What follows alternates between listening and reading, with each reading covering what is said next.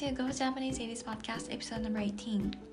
このポッドキャストでは私高子が全ての女性に少しでも自信を与えることができるように日常や今までの経験から学んだことをお話します。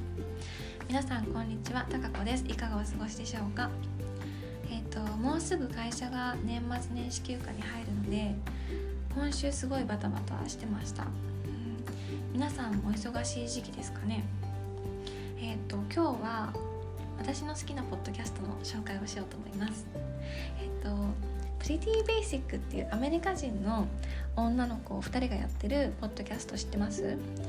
と、これ私すごい好きなんです。そう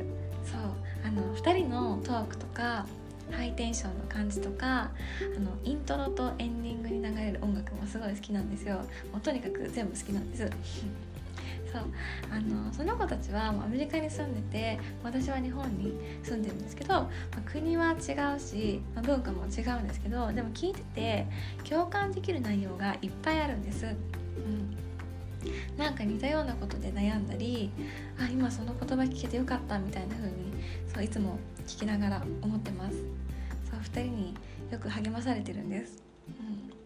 でこれまたあの英語だから日本にはない表現をしながら話してるのもなんかちょっとあの刺激を感じるっていうかそうそう。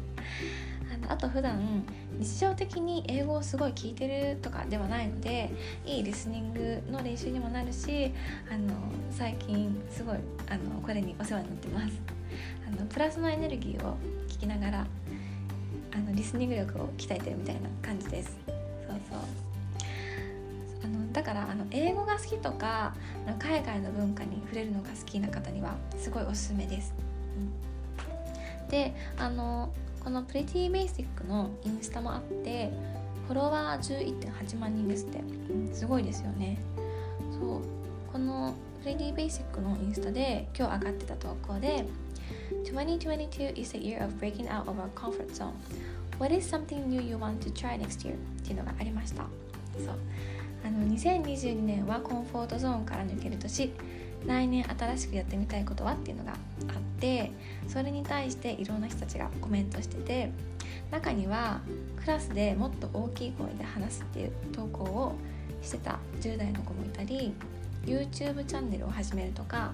アメリカ横断するっていう風に書いてた方もいました、うん、おおってなりました、うん、なんか見てるだけで知らない人たちだけどこっちまでワクワクして応援したくなりました。で私もねあのコメントしちゃいました。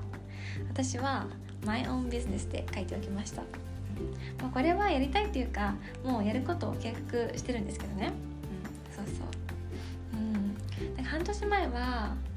やれたらいいなみたいな感じだったんです、うん、でもそう思ったことが今実際に計画してるっていうか、うんまあ、それに向かって動いてるっていうのがそう面白いっていうか、うん、いいですよね。そう。うん。まあ、どうなるか分かんないんですけどそう模索しながらやってきます、うん、はい。えっと皆さんの来年やってみたいことは何ですか？計画すると本当にできちゃいます。私はまだ準備段階なんですが、うん、頑張りますはい 今日はこの辺でおしまいにします Thank you so much for listening. Bye.